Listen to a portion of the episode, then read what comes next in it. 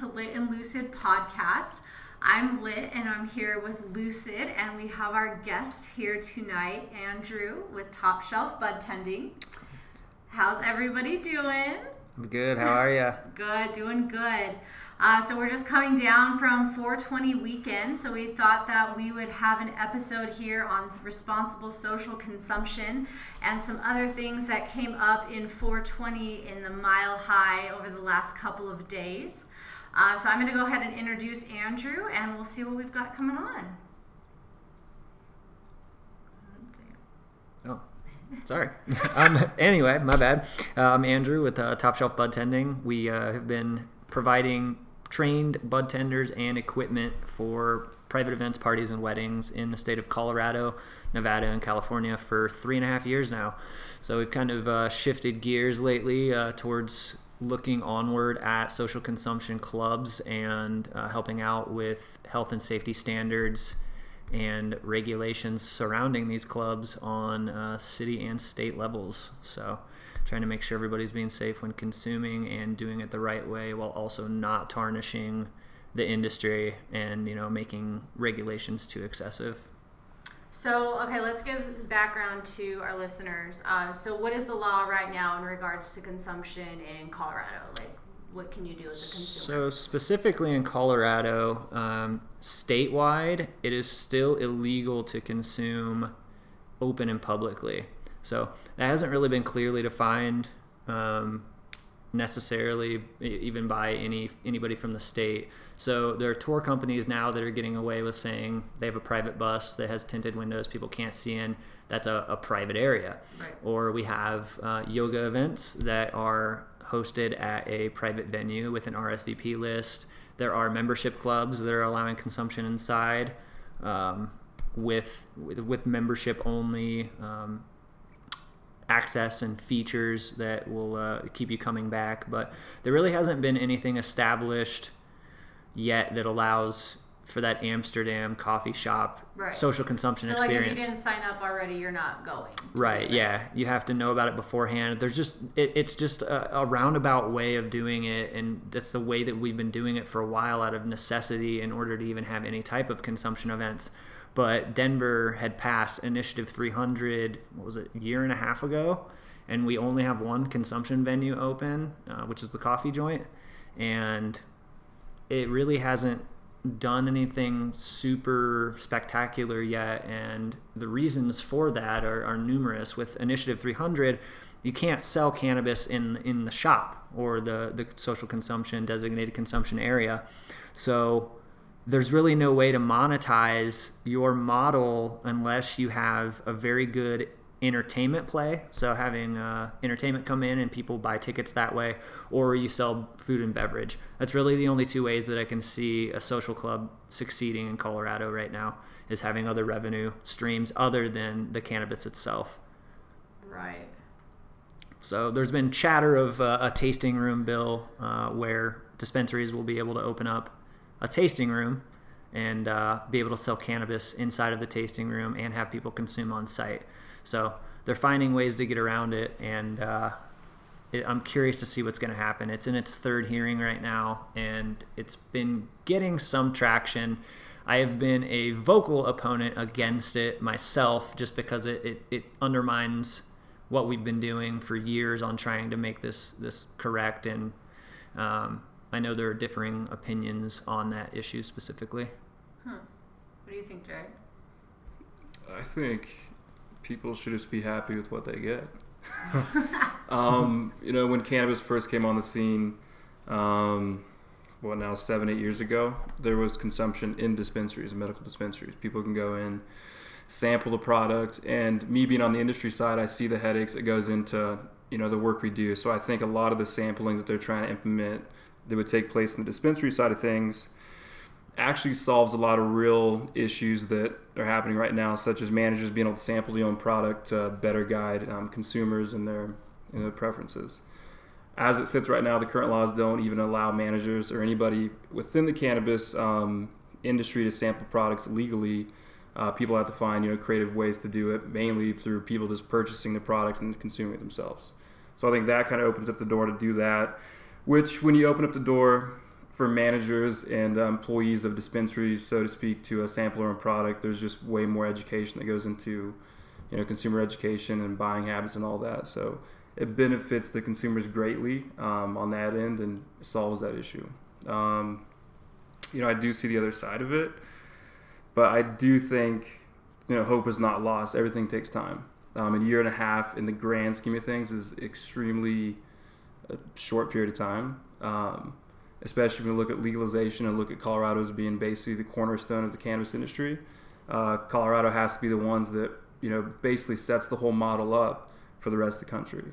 So I think the lawmakers right now are just being very cautious and deliberate with you know what they do, and just want to make sure they set it up the right way so the rest of the country you know lauds us for our efforts and doesn't say look at Colorado they screwed up and jumped the gun.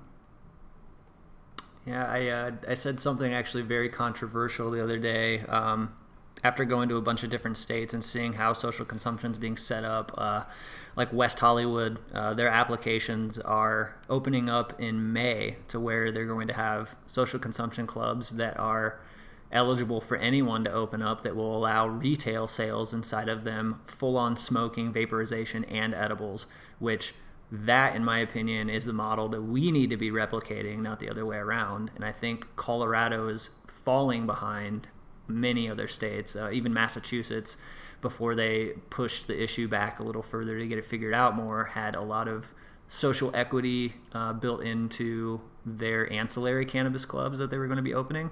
And then um, you know they they were going to allow micro businesses to grow cannabis specifically for clubs to have a whole seed to sale pipeline specifically for entertainment and club purposes. So i think there are ways to figure it out. I personally think that MED in colorado is being very lazy about it. They don't want to have to change anything or put any extra work in. And i think that there are a lot of entities dumping a lot of money into the back end of things on how these laws are going to work to benefit specifically dispensary chains and dispensary only operations.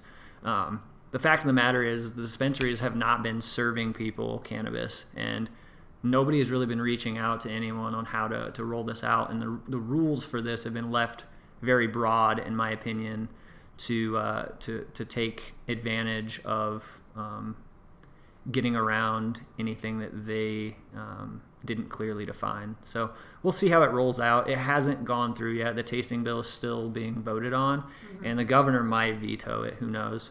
But um, we'll see. I think there is a lot of potential, and regardless of what happens, I definitely want to help out and make sure that it's being rolled out correctly. Right. I just felt that um, much of the industry was kind of being left in the dark because nobody really even knows the, the, you know, about the tasting room bill in general. When I talk to other industry leaders that have companies, nobody really knows about it unless you have been affiliated with um, the main dispensaries that are pushing the bill along. Right. Well, I feel like what you brought up is a separate issue from what Andrew's talking about.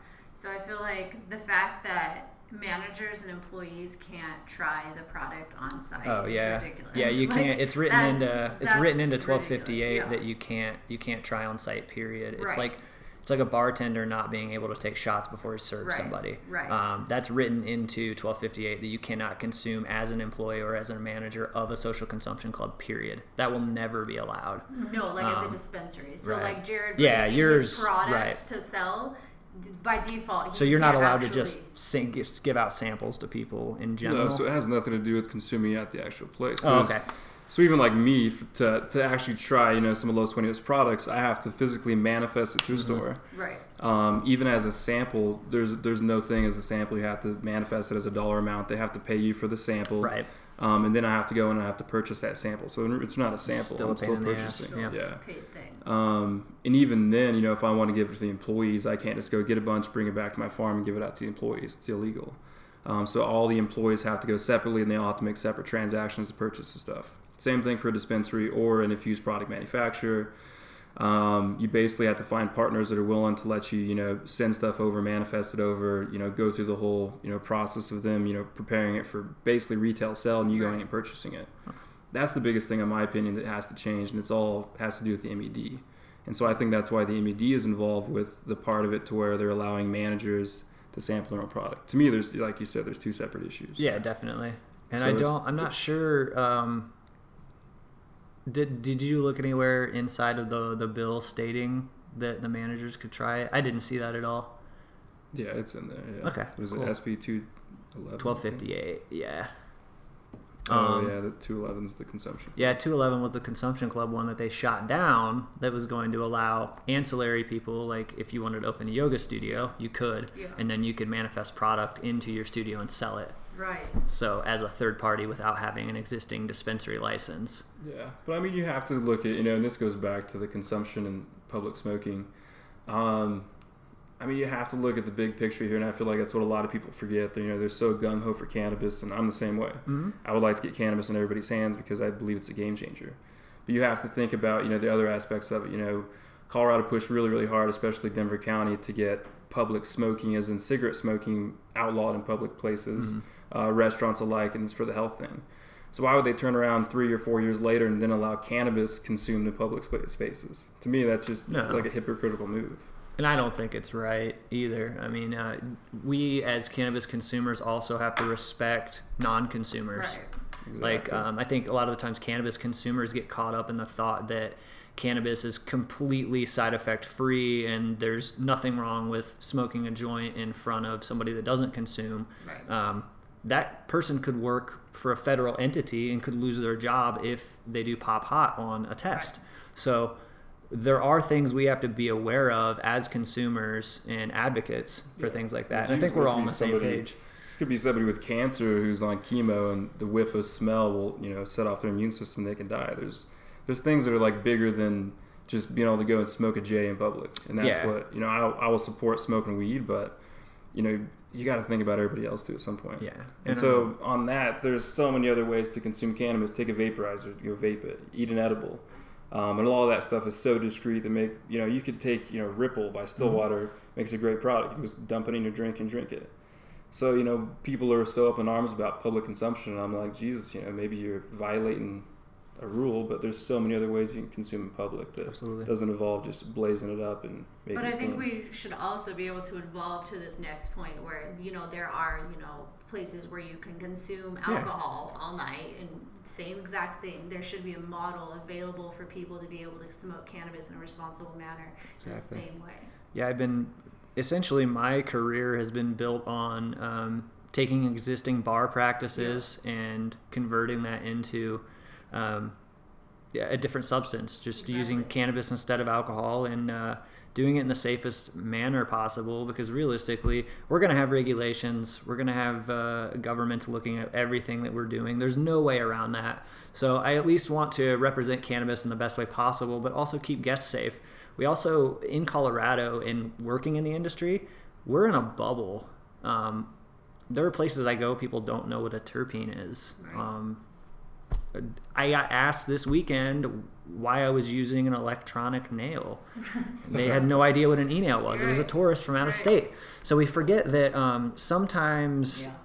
we we don't realize that um, there are new brand new consumers that will be trying a dab for the first time that haven't smoked weed in 30 years and those things can set off panic reactions those things can set off negative reactions people can have a bad time on cannabis um, to be fair out of the psychedelic substances that i've had cannabis has given me the worst panic attack out of any of them myself so we just have to be very careful and respect the plant at the level that it is, you know, uh, when it's consumed by um, brand new consumers and treat every guest like a blank canvas. Yeah.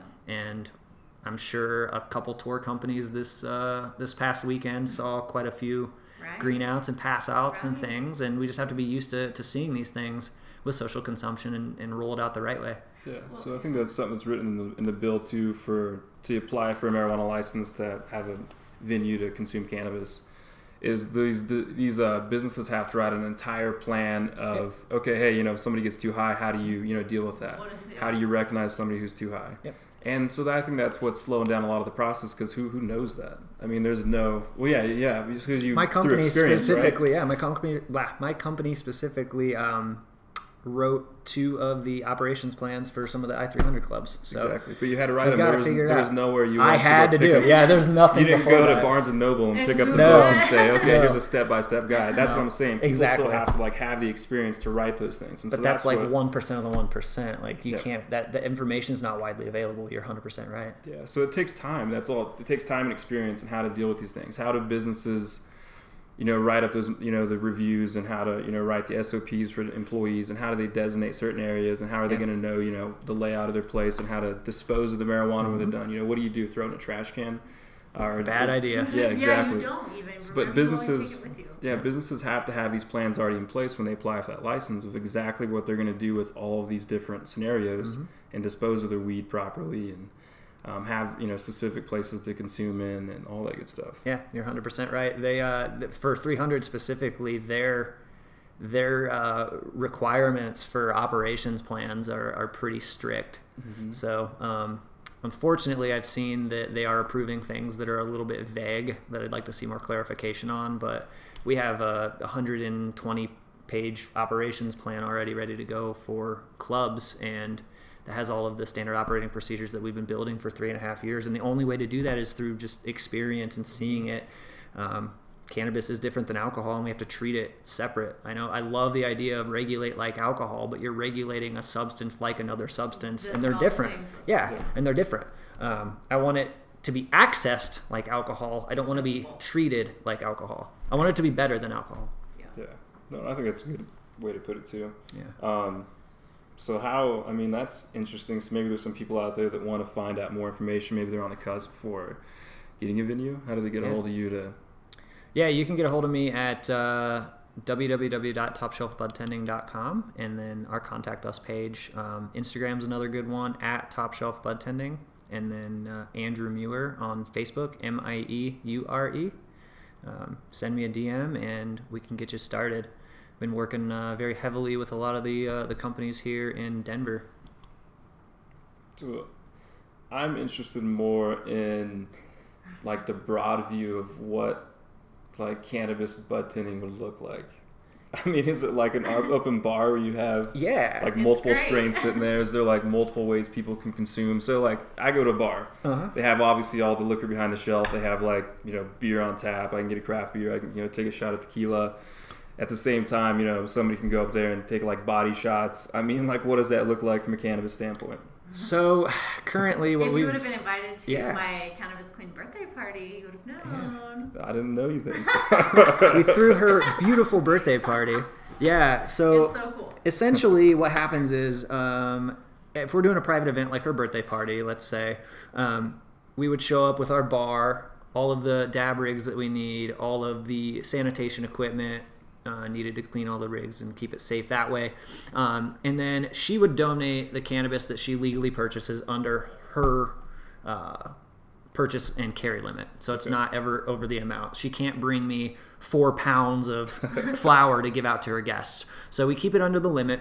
They bring it to us, and then we act as the middleman to serve it to the guests and make sure the guests are being safe while they're consuming. We essentially provide the service of the trained bud tenders and then all of the, the people dabbing or consuming uh, flower. So what happens is a guest would then come up, decide if they want concentrates or if they want flower.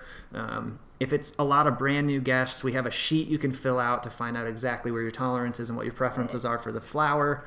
And then we load up a bowl for you and teach you how to use it if you don't know. We roll joints for you if that's the service you're looking for. And then we can give um, standardized serve dabs because we do have a standardized serving size every time we serve a dab. So people can continue to come back multiple times if they want more, and we can then gauge what their intoxication level is each time.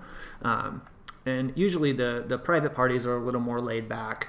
Um, but as far as these clubs go, what we do here, where somebody comes up to the dab bar, takes a dab, we clean the apparatus, and then the next person comes all in a line at the bar, that will not exist. So the health department said absolutely not.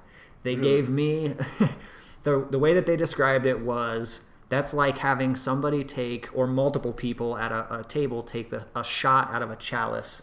Oh yeah. So it's the same. Oh, so yeah. what's going to happen? My envision and my my vision for what I'm seeing, mouthpieces won't even work because they're afraid of the water being contaminated in the oh, bomb. Oh bong. my goodness. so behind us on at a bar, a cannabis bar, we'll have multiple rigs ready and lined up and ready to go, swapping them in and out. time? Yes. Oh, wow. So, So- kind of, it's essentially like a glass for at a bar. Exactly. maybe, So it needs to be um, we're finding creative, innovative ways to clean this stuff uh, quickly and efficiently because we have to uh, rinse, Yeah. clean, sanitize, Yeah. just If like you you, would a- at a bar. A Mhm. sink behind you. So we have to have uh, inside of the operations plan. You have to have a three compartment sink in your establishment.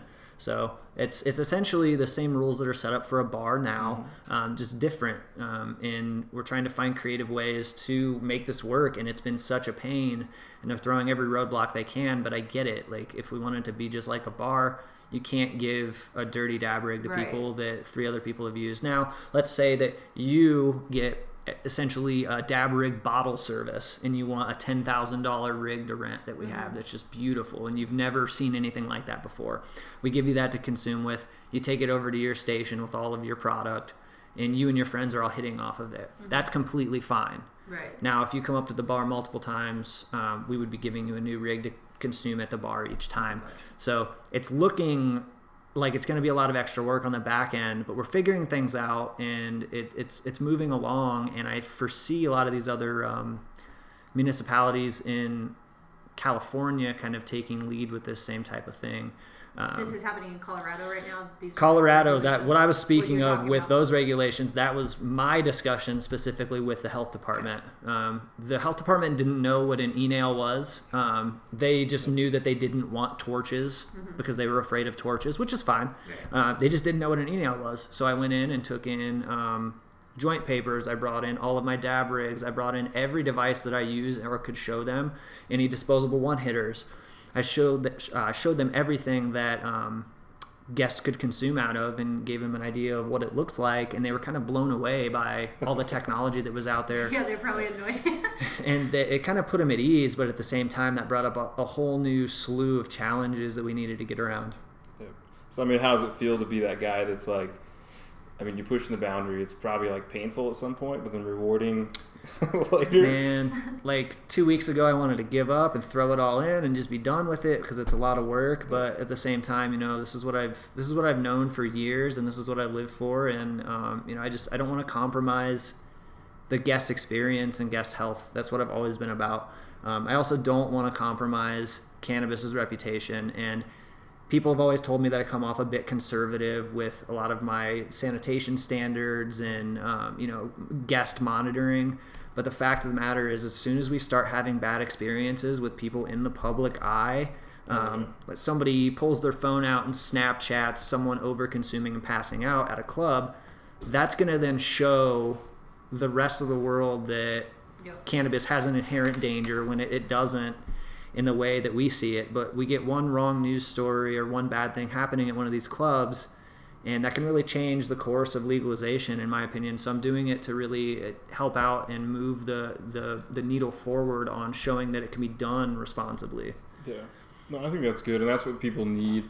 Um, on my end, you know, I'm probably the same way. I'm extremely conservative, and I'm like trying to foster even like the area that I'm in um, very conservatively, so that yeah, we put the best image forward. And two, just in my travels, everybody's looking at Colorado from multiple different Oh, yeah. angles. Um, maybe you know, like you mentioned, Maine and California may be ahead of us in just a couple areas, but I mean, Colorado's they- so far ahead of everybody else. It's not kind of. I mean, it's it's a toss up right now because nobody actually has any licensed clubs open that are working. They're Mm-hmm. all underground. Denver really is the only one with licensing process that's up and running right Yeah. now. They're taking applications in Cali soon, but that's only for West Hollywood. That's still a city. There is no state yet that's done this on that scale. Um, which is why I was excited for Massachusetts. I'm moving to Vegas next month to, Oh, to try to move their stuff forward because I think that's going to be the hospitality capital for Oh, cannabis. Vegas will be where it's. I at. think so. 100. That's where my heart's telling me to go. But like, I was going to move to Massachusetts before they pushed back all of their laws because it was so progressive. They were going to allow, like I said, micro businesses that you can Yeah. purchase cannabis uh, wholesale and then resell it at clubs. It's beautiful, but um, it just it needs to be done right. And, and I think you know there's there's certain municipalities that will definitely push for that. But what I'm seeing is the big picture. East Coast is extremely conservative. Very. Um, so even there's a lot of different aspects of it that I think will never be allowed in the East Coast because there's just like so much different than the West Coast. Mm-hmm. You know, look at what's going on in California right now. It's like you could show up to an event with 10 pounds of weed in your car and nobody says anything. And in Colorado, people like freak out about that even with the regulated system. Yeah, Cali's Cali's actually changed since January one. Um, a lot of these Wild West unregulated events, um, they've been sending a lot of their uh, vice agents in to take care of that and stop it. Uh, Yeah. People are paying attention to personal carry limits there, and there are a lot of uh, laws in place in California specifically now to allow cannabis events where sales will take place, but it's only allowed at like county fairgrounds. And then um, the county fairgrounds or city fairgrounds are saying no to cannabis, so there's very few places to even throw this stuff. So we're, we're working it all out, but um, it's all just brand new challenges, and it, it makes it fun. But it's also I want to bang my head against the wall most days. So You were there with all of us. I'll tell you, just keep on hanging in there. Um, that's what I said earlier. It's like painful one day, but then it's rewarding the next. Yeah, and it's like this totally. trade off. It's back and forth. And then I guarantee in 10 years, you're going to look back and be like, damn, you know, I did that. it's definitely worth it. It's just taken forever. Um, you know, as far as like 420 this weekend, how did your guys' experiences go? Did you did you have any social consumption experiences at all, or Yeah, they were all negative. Yeah, well, so in this, and Lucy has way more, so I'm just going to get my like little Blur. rant out of the way first. But like 12 rants. Yeah, so I mean, first we uh, attended Sensi Night on Thursday, 419, which is obviously always a blast Sensi Mhm. always puts on a good event. yeah, definitely. Probably one of like their biggest ones I've seen. Um, and then Saturday I attended um, Dixie Elixir's party at Summit Music Hall. I was at Dixie was as well. Were you? Yep. I must have missed you. Yeah, I, I was there at like 10:30. It wasn't popping just yet, Oh. so I was upstairs just hitting up the uh, free bar. the free bar. yeah. um, but what was funny is I mean, you walk into these places and it's a cannabis, it's a cannabis event. It's thrown by a cannabis company, but they do not allow cannabis consumed at the site. And I know 100% it's the venue, Yep. And there's nothing they can do. I mean, it goes back to the social consumption laws and all that, but it's still just like so. It's almost like It's hypocritical, ironic, yeah, and ironic that you walk in and it's like, oh, now I got to take, you know, it's this- honestly painful. it It's. They're like pumping out alcohol, and I hate alcohol. The Yeah. reason, And then like- you have no choice because that's the only Yeah. option. It's like, okay, yeah, everybody's well, sitting around. They offer yeah. like a free bar and all that. And it's like, okay, I'm not going to sit water, sip water in the corner. And, No. but it is Like 100 percent hypocritical that the cannabis industry events, even Sensi Night, like they just pump out alcohol like it's nothing. But you know, no cannabis. If you consume cannabis, you're getting kicked out. Well, he even had a looper on site, so I was like, great, we can go get on the looper. This will be perfect. I go up to the looper and they're like, no, you're not on the list. You're not getting on the looper. I was like, what list? RSVP looper list. Yeah. Do you know the reason behind that? No, well, I Um, assume because it's like a private event. ton of the companies this year got cease and desist letters from the MED. Oh wow. It was the first time that I've heard of it happening on yeah, 420. I didn't know that was. I a know thing. that they've been sending them around to private clubs for a minute, but like a lot of the tour companies and um, A lot of the yoga just well, got just the event, yeah, the event, the event companies all got a, uh, a letter basically Everybody stating that you're not allowed to do this. So Wow. um, they made all of the smoke buses, which are normally you just walk Normally in, walk right? off. I thought it was um, if you're not RSVP'd prior to that, you could not get on. no. So it, it was really killing uh, what The we were doing. Yeah, so we're in a weird flux right now. Yeah. Um, it's quasi allowed at certain things, but now they're starting to crack down that we've got some form of licensed establishment. But then the licensing that they gave us was very, I don't know, re- restrictive and So like so like these private places, they own their own business Mhm. and they're hosting a private event within the confines of their own business Mhm. and then they're still getting letters from the city saying no, you're not allowed to do business how you are. Yeah, Why? because they're saying, hey, we have this new license process. If you're serving cannabis, this is what you have to do to do that. So But if you're not serving, you your your event people are bringing their own and it's bring your own, but what's happening is Vice has been sending in undercover agents to a lot of these, and they're starting to find out that yeah, um, they say that they're private, and they say they're not giving things out, but it's happening. Um, let's be real. Yeah. There are people that are definitely exceeding their their personal carry limits, and they're giving out way more than they should. Yeah. Um, I'm very by the book on how I work with all of that. Like I never allow more than eight grams of concentrate at my booth when I'm serving. Like whatever my and my other bud tenders carry limits are, we don't That's go over that um, when we're serving. So when you bring for pounds, like the duration of right? night? No, Or how does that just work? Say um, like say say you wanted five ounces. Mm-hmm. Um, it would be uh, let's say a wedding wants five ounces of cannabis. There would be um, five of the bridesmaids would have their own ounce, and then one at a time Oh, would come up to the bar. over, yeah. yeah, because then it's just that one person's. It never. I would never put five Pounds beyond your five ounces at my bar at one time. Yeah. It's just not it's not worth it, and uh, that's why a lot of this is finally starting to get shut down. It, it sucks in a way because yes, we do need a place to consume, and, and it is a plant, and it needs to be free. But like there, we we have we have rules and regulations we have to play within, and if we keep going against this, they're going to fight back, and they're going to make regulations harder on us in the future if we don't play nice now. In my opinion. Yeah, no, I would agree with that 100. percent It's like the more you fight something, they're like, "You screw it. You know, Yeah. I don't need this. Just make it harder for them." Yep. Mm-hmm. And that's what you know. Sadly, it's like everywhere with the cannabis. It's like they just every day it's a new hoop to jump through. And I think at the end of the day, I mean, I work in the industry side, so I swear it's once a month we get a bulletin about a new rule change. And I go talk to all my vendors and all my clients, and you know, we all come to one conclusion that it's them. I mean, they like backtrack on rules, make things like really vague, where nobody really knows what's going on. And I think they have a I think they have good intentions, but all they're doing is just making it harder for people. Um, it's very costly, and they're just like see who's left standing in the end. I guess. Yeah, it's. I just feel lately the Colorado industry's just been erased to the bottom. We're we're stuck in a weird flux right now. Um, the 1258 tasting room bill, they're not allowing any food being provided in these accessory rooms. But. Initiative 300 in Denver, they're allowing full food preparation. So in one club, so the the tasting room club, you could have sales and consumption, but no food. And in the other club in Denver, you can have bring your own, no sales, but you can have food and entertainment. So it's like, what do you want to do? What do you want to open? What sounds better? Like, so it's kind of it's strange right now. We're seeing like two different type of models. We'll see what one wins out. And the fact of the matter is, we've only got one application turned in so far for a club, and it's been less than ideal. So I'm hoping more people kind of jump on board and try to make this work. The problem with the 300 too, that one is that one's a pilot program. That's only good until 2020. We only have a year and a half left, and if somebody does a really good build out, it's going to take 11 months to finish. That's Oh, going to give them one year of operations to prove that this works to the city. And I don't, I personally don't think the city even wants to see it succeed because they've been putting setback after setback. So maybe the state bill is the only way that we're actually going to get consumption for a while. And personally, that's why I've been looking at, at other markets because it doesn't seem to me that Colorado wants to play along with actually making this a viable model. Yeah. Sadly. Yeah. Yeah, my, my experience was the same for 420 as well. It just felt this 420 felt so strange to me. The weather was terrible the entire time. Um, I saw a lot of just like everybody was super apprehensive and just not excited. Um, There was an event that I went to. We were expected to have 150 guests. Only 40 showed up. They all paid you know 50 to 100 dollars a ticket for this event.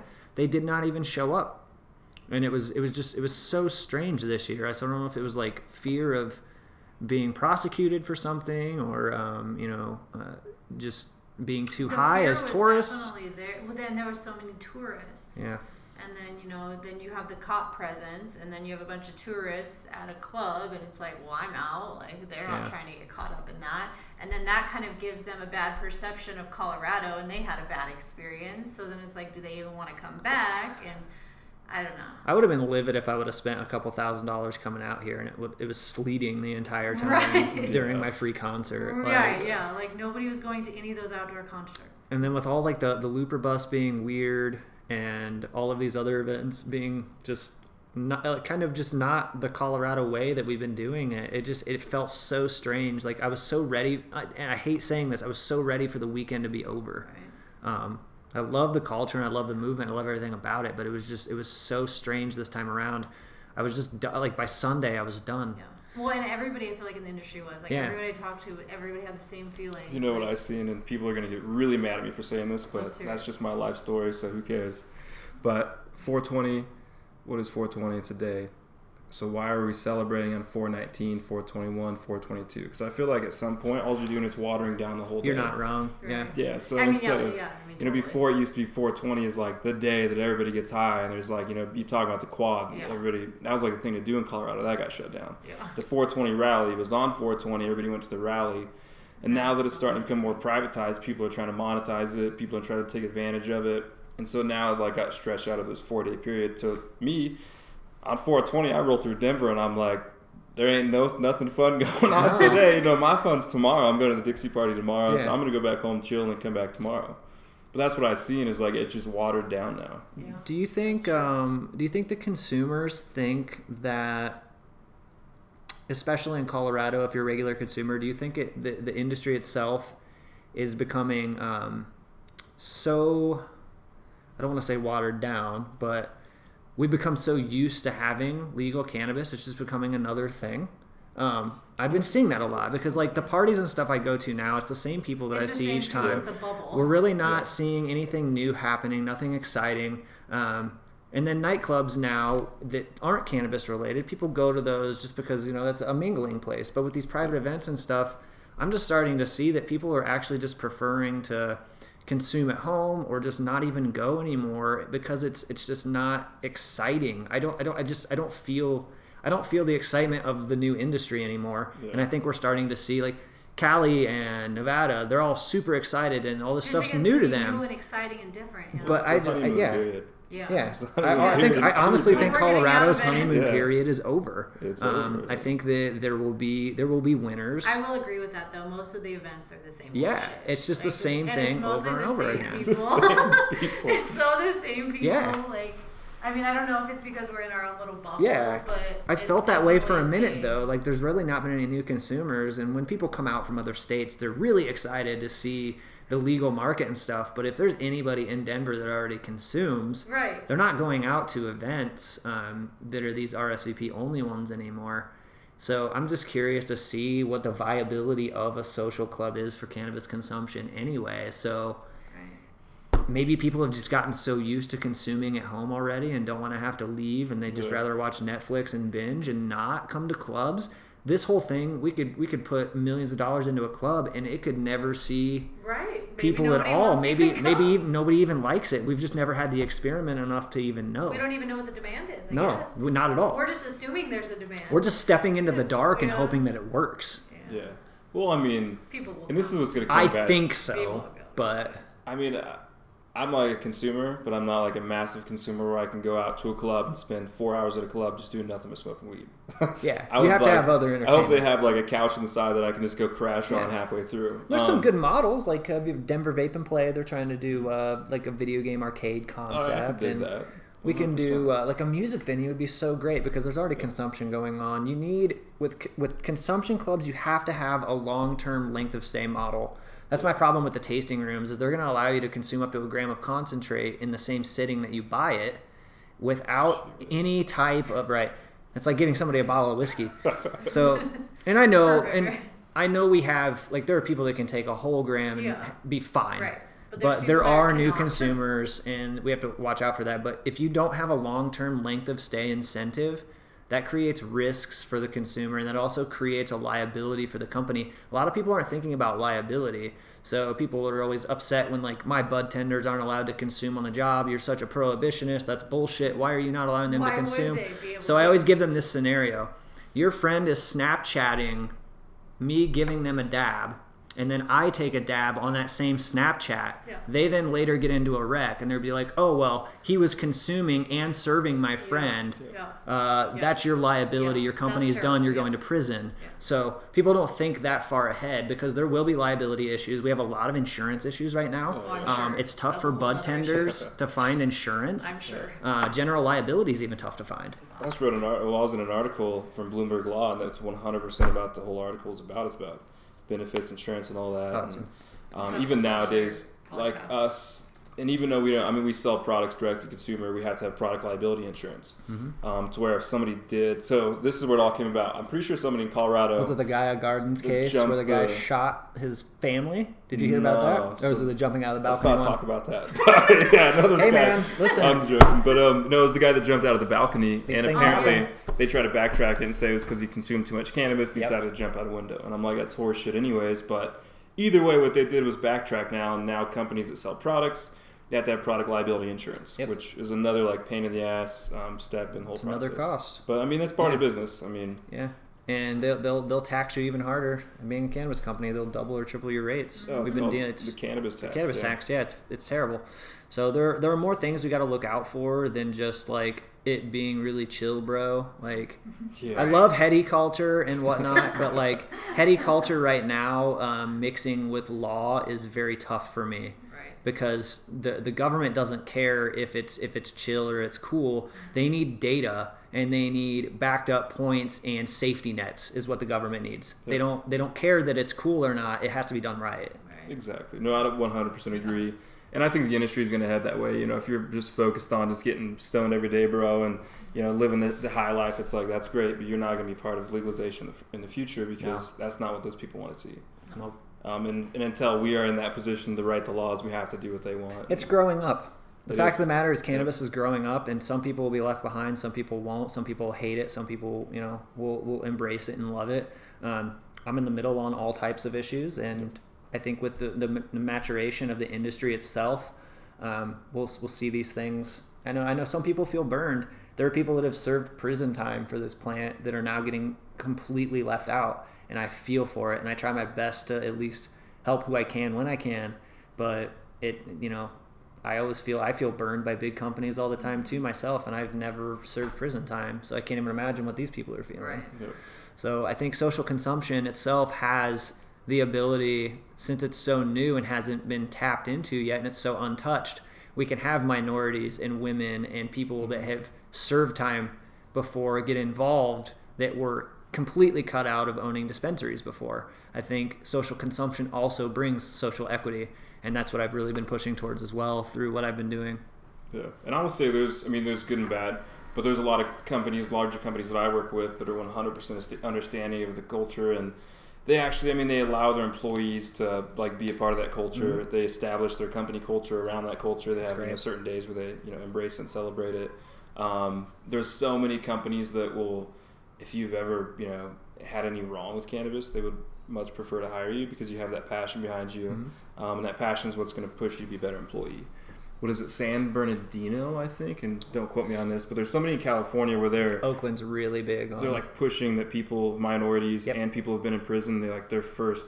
they're the list to allowed first. Uh, yep, Massachusetts with their social clubs, they were Mhm. going to have a first in line access to where minorities and um, specific neighborhoods would be able to open up clubs first and have access to that, which is cool. That's like, good. That's Oh, I mean, the, the, the drug yeah. wars negatively impacted them for so long, and Yep. a lot of these people, that's what they, that was their social drug of choice was cannabis, and that's what they got caught with.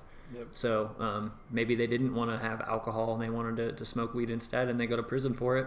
You should be able to open up a Yeah. club to where you s- you know you you Definitely. you've you've done your time. Right. Absolutely, Right. So cool. Well, awesome.